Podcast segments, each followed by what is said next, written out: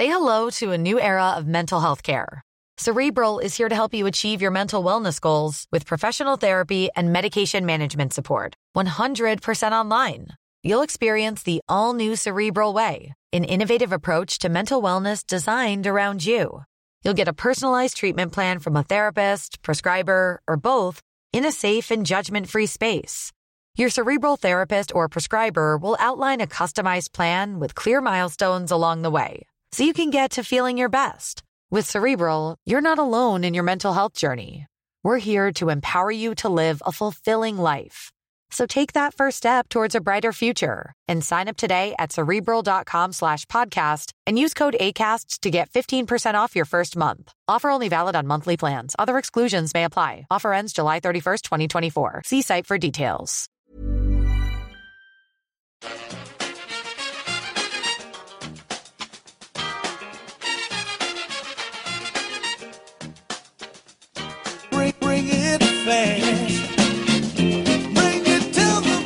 Hello, and welcome back to the EPL Roundtable. I'm your host, Kevin DeVries, and as always, if you'd like to reach us at the podcast, you can do so by either tweeting us at EPL Roundtable or emailing us at EPLRoundtable at gmail.com.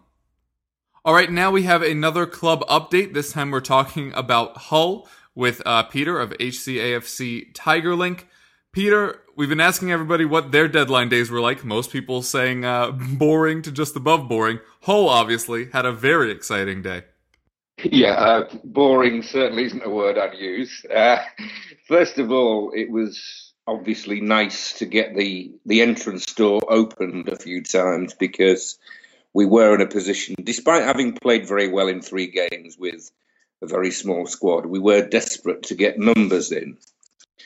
I suppose the the concern overall was to make sure we weren't in a position where we, we made desperate signings in terms of just getting anyone in to make up the numbers, even though we did need need more more numbers. But overall, I would say I was happy with what's with what happened and the the, the very exciting times in the last few hours before the end of the deadline.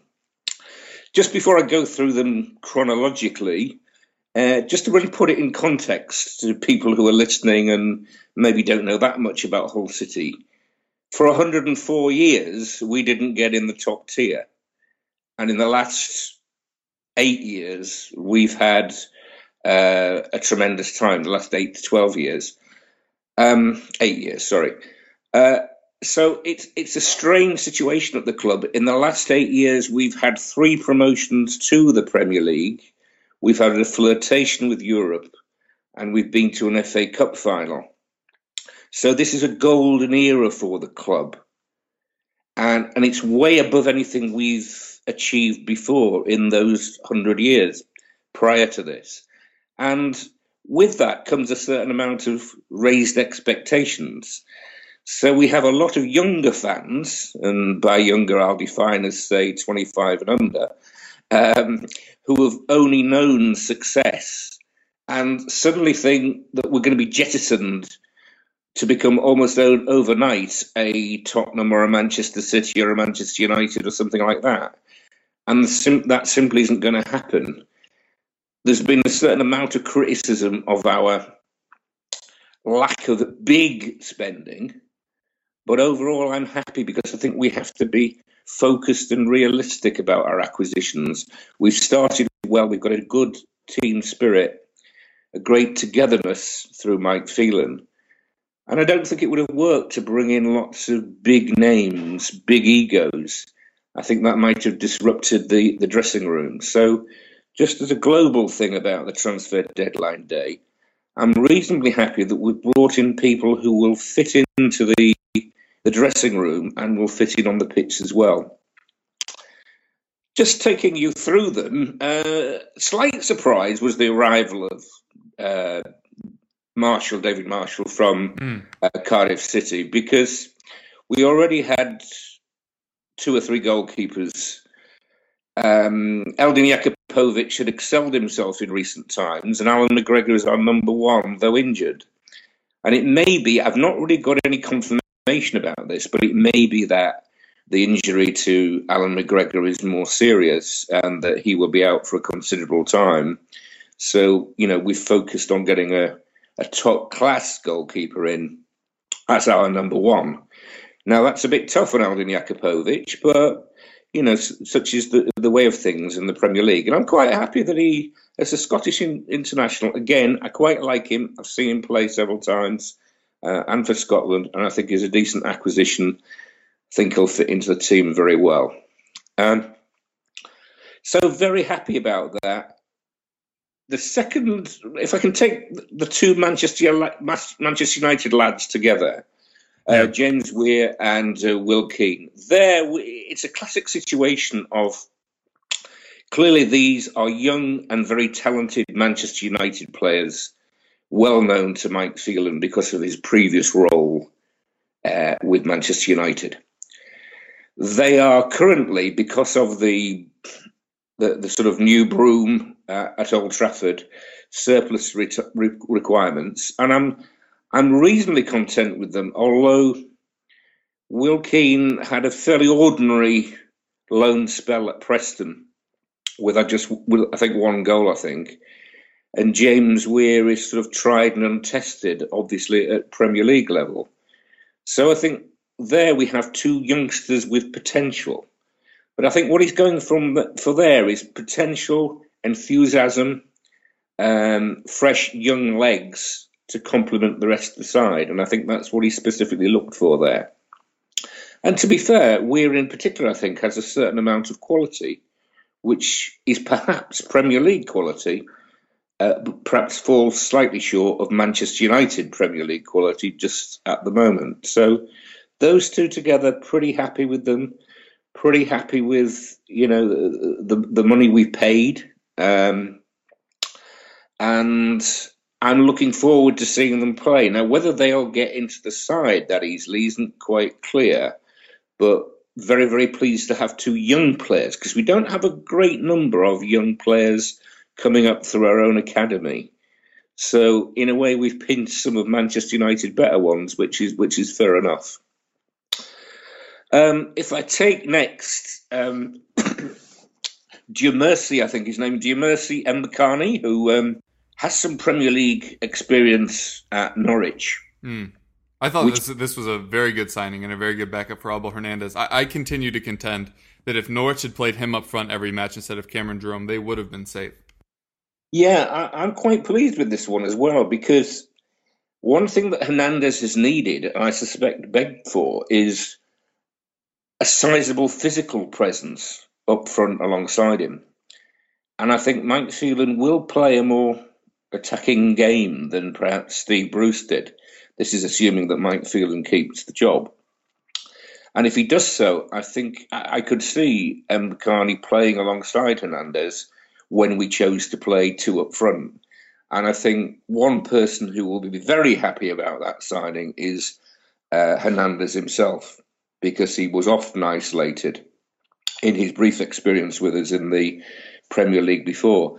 Now, I remember when he was with Norwich City, he got a mixed reaction, I would say, from Norwich fans, but he got a few goals, and I think he's got a few goals more recently with uh, Dynamo Kiev. So again, I'm I'm reasonably happy with that signing. You know, we will we'll see, but I could see him him getting quite a bit of game time. Uh, so he's on loan for the season. Happy with that. Decent acquisition. Yeah, you know, uh, at least he's had a taste of the Premier League, and we hope he's a player slightly on the up. Uh, now then, if I move next to, um, I think Markus Henriksen, who, as we discussed previous, previously before we started the podcast, uh, the name was sort of floating around for a few days even a week or so before the transfer deadline.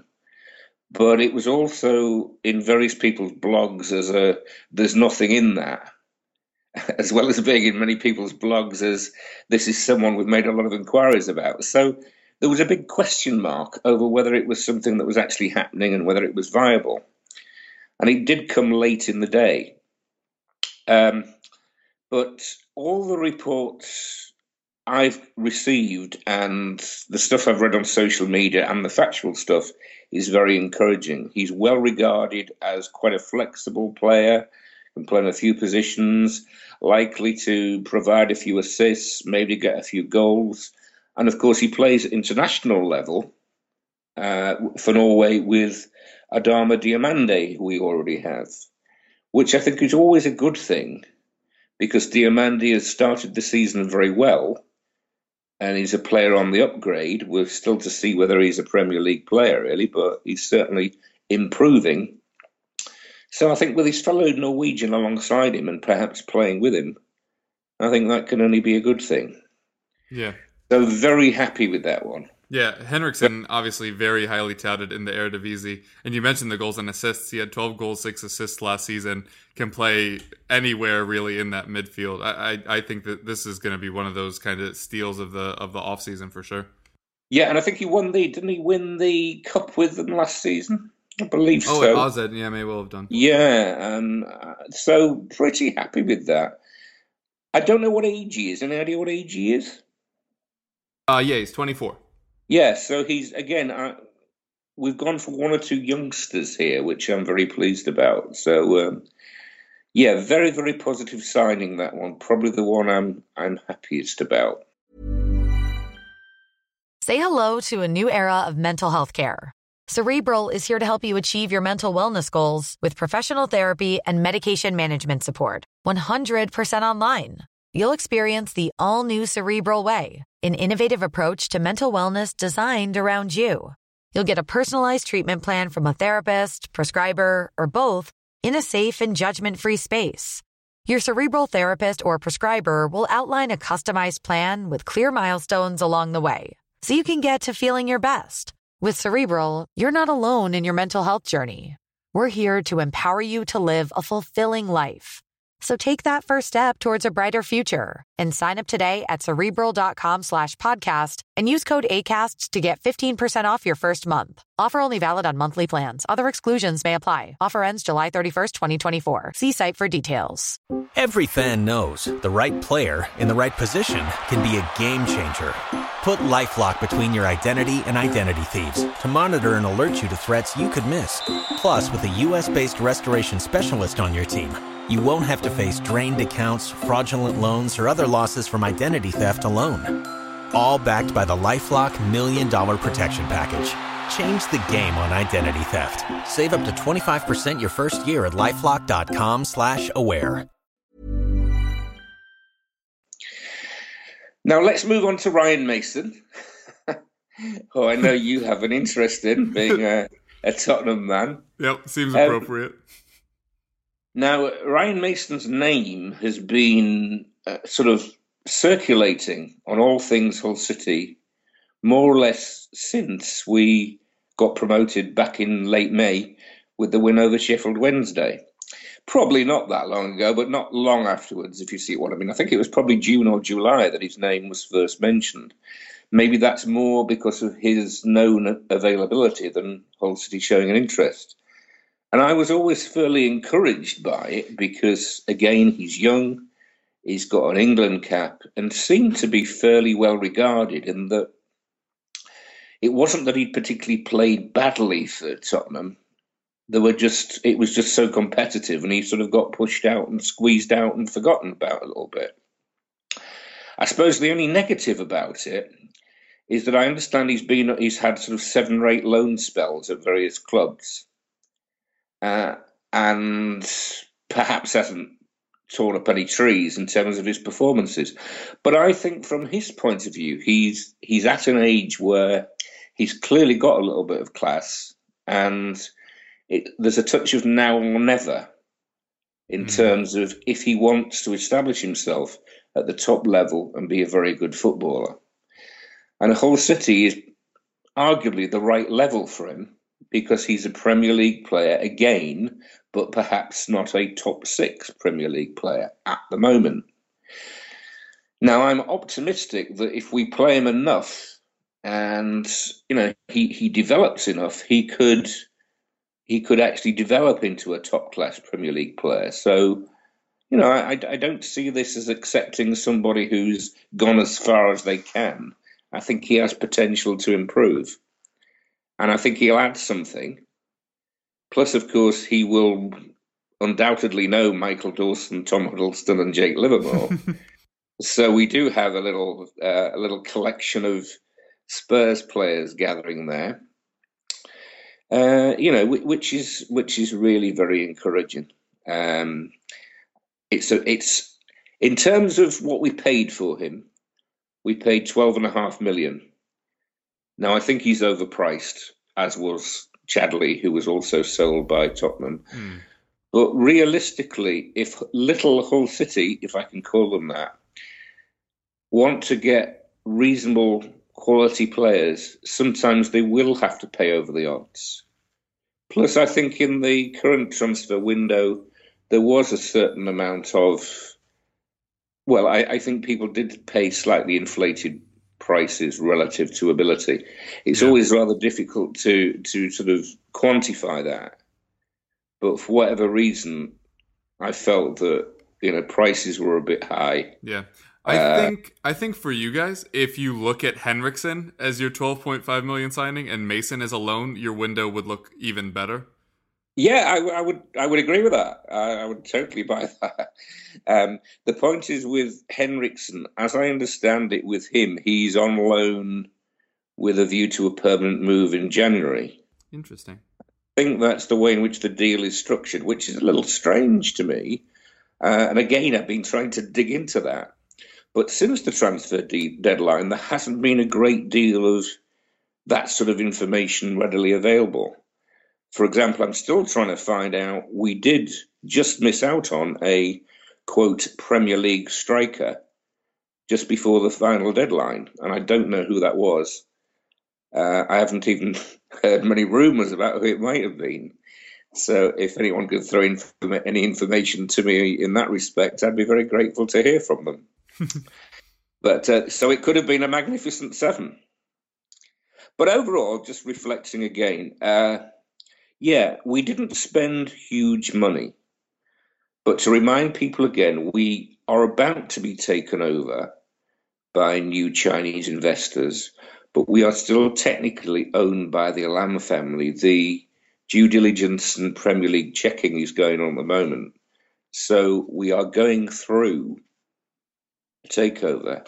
And I think that probably did place some financial constraints on how we operate at the moment. So how I see it is that we've made some sensible buys, some buys that'll fit into the the sort of team we have at the moment and the the philosophy which Mike Phelan has sort of encouraged um, and led in terms of hard work, team spirit, fight, etc.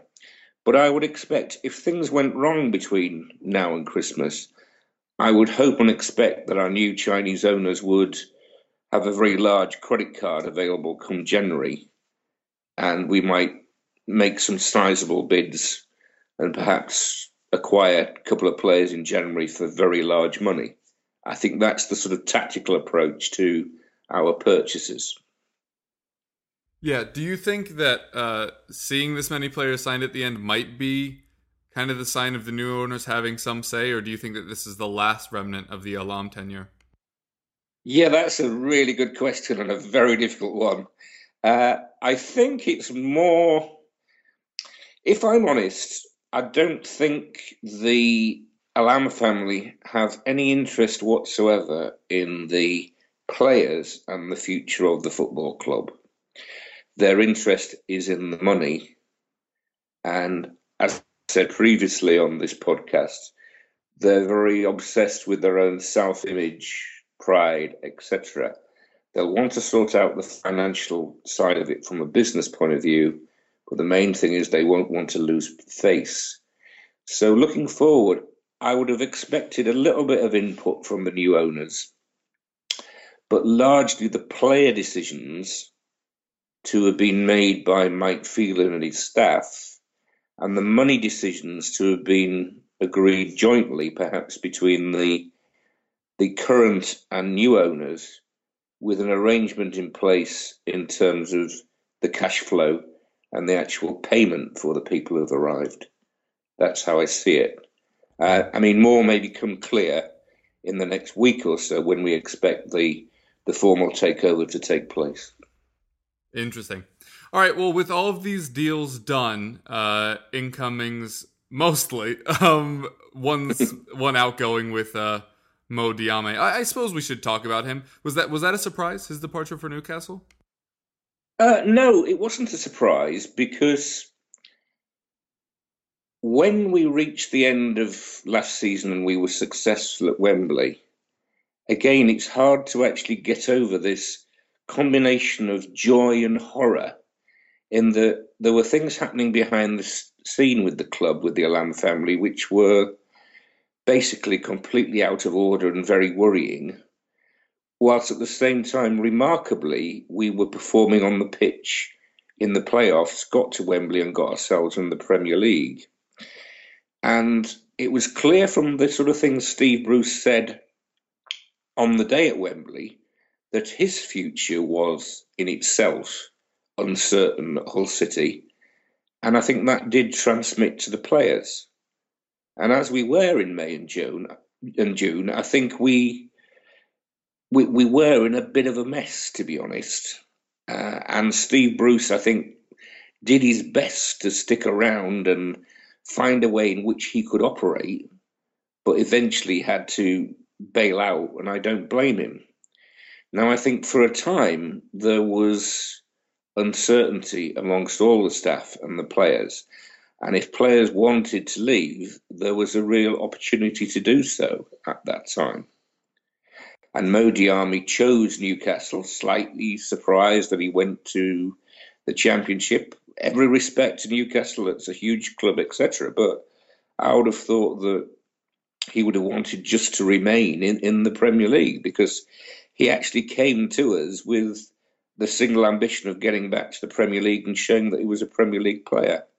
And if for any reason Newcastle don't go up this season, I think he's going to be fairly upset about the situation. Mm. However, he did score the winning goal for us at Wembley.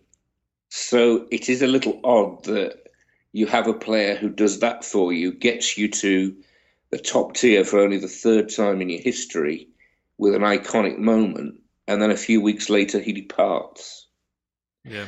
Having said that, as a player, he was a real Jekyll and Hyde figure in that he could be wonderful.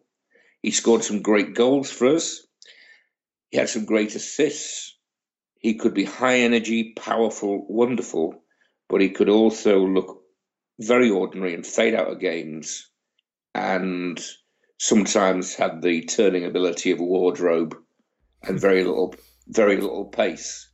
So he wasn't a fan's favourite prior to the winner at Wembley. He wasn't unpopular, but he was one of those classic players which we all have.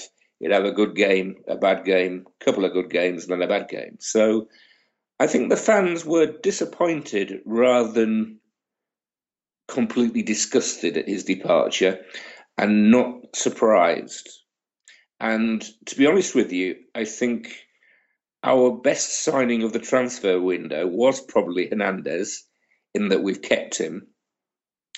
And I think overall, whatever the additions had been at deadline day time, I think we're just happy that we've managed to hold on to some of our better players, the likes of uh, Hernandez, Andrew Robertson, uh, Curtis Davies, even who'd started the season very well, and I think there was a bit of interest there. So, first of all, yeah, pretty good deadline day.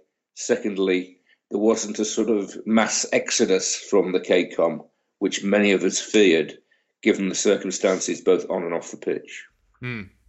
Uh, another outgoing that uh, people from your last day in the Premier League will remember is Sone Aluko, although he never really seemed to be too much of a threat. What were your thoughts on his departure?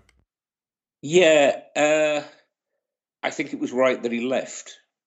Sone Aluko was, when he first arrived, played wonderfully for us and looked extremely good for a six month period.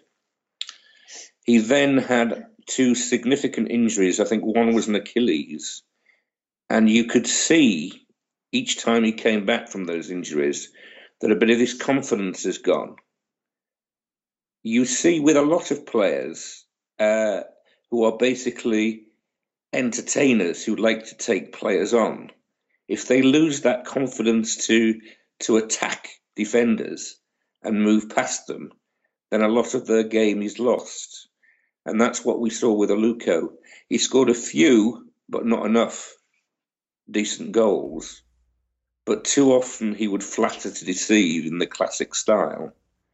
And I think what he needs is a new challenge at a slightly lower level. And we wish him well because he never let the club down in terms of effort. But I think he needs to sort of rekindle his career at a slightly lower grade. And uh, the move to Fulham, I think, will be good for, good for him.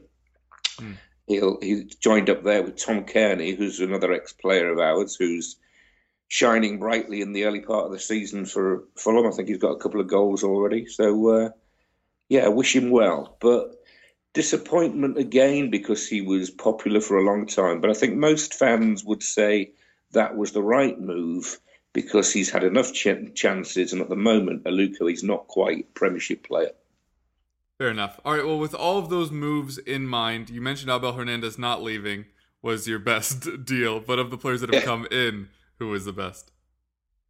Yeah, of those that have come in, uh, it, it's difficult to say, isn't it, before they, they played. But on the face of it, I have high hopes uh, for the Norwegian lad, um, Markus Henriksen.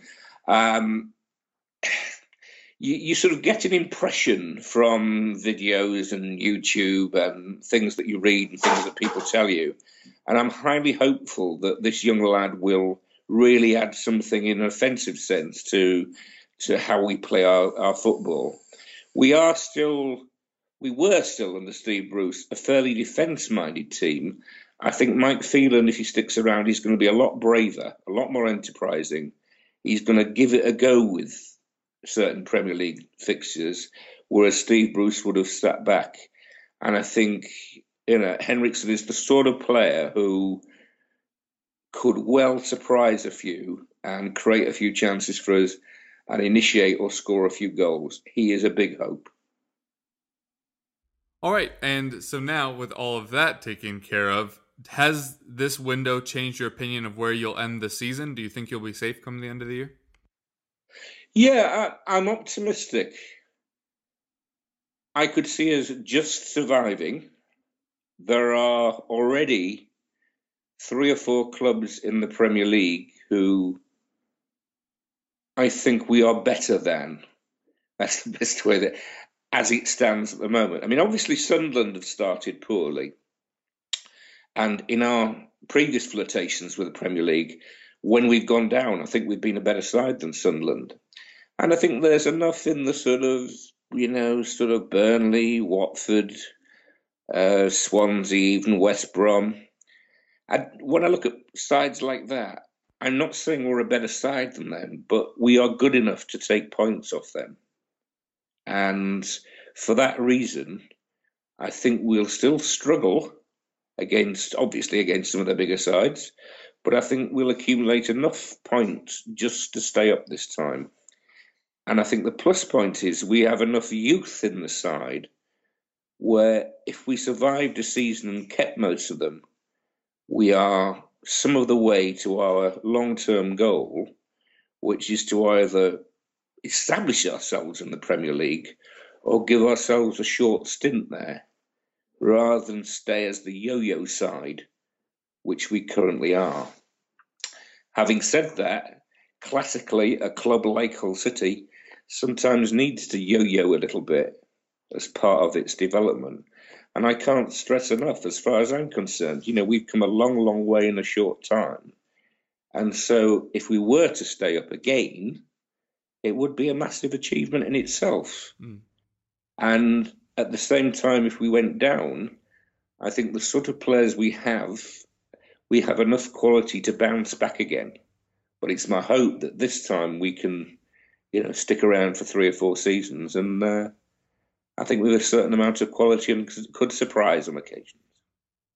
Fair enough. All right. Well, that does it for us. But thank you so much for joining us. Uh, you have anything you'd like to plug? Uh, nothing to plug at the moment, thank you. No, just uh, really the UK City of Culture 2017 is Hull, and uh, keep keep an eye out for anything to do with Hull in your in your local media and in your national media. Yeah, and they are at HCAFC Tigerlink on Twitter. All right, thanks again, and I'm sure we'll speak soon. Brilliant. Thanks a lot, Kevin.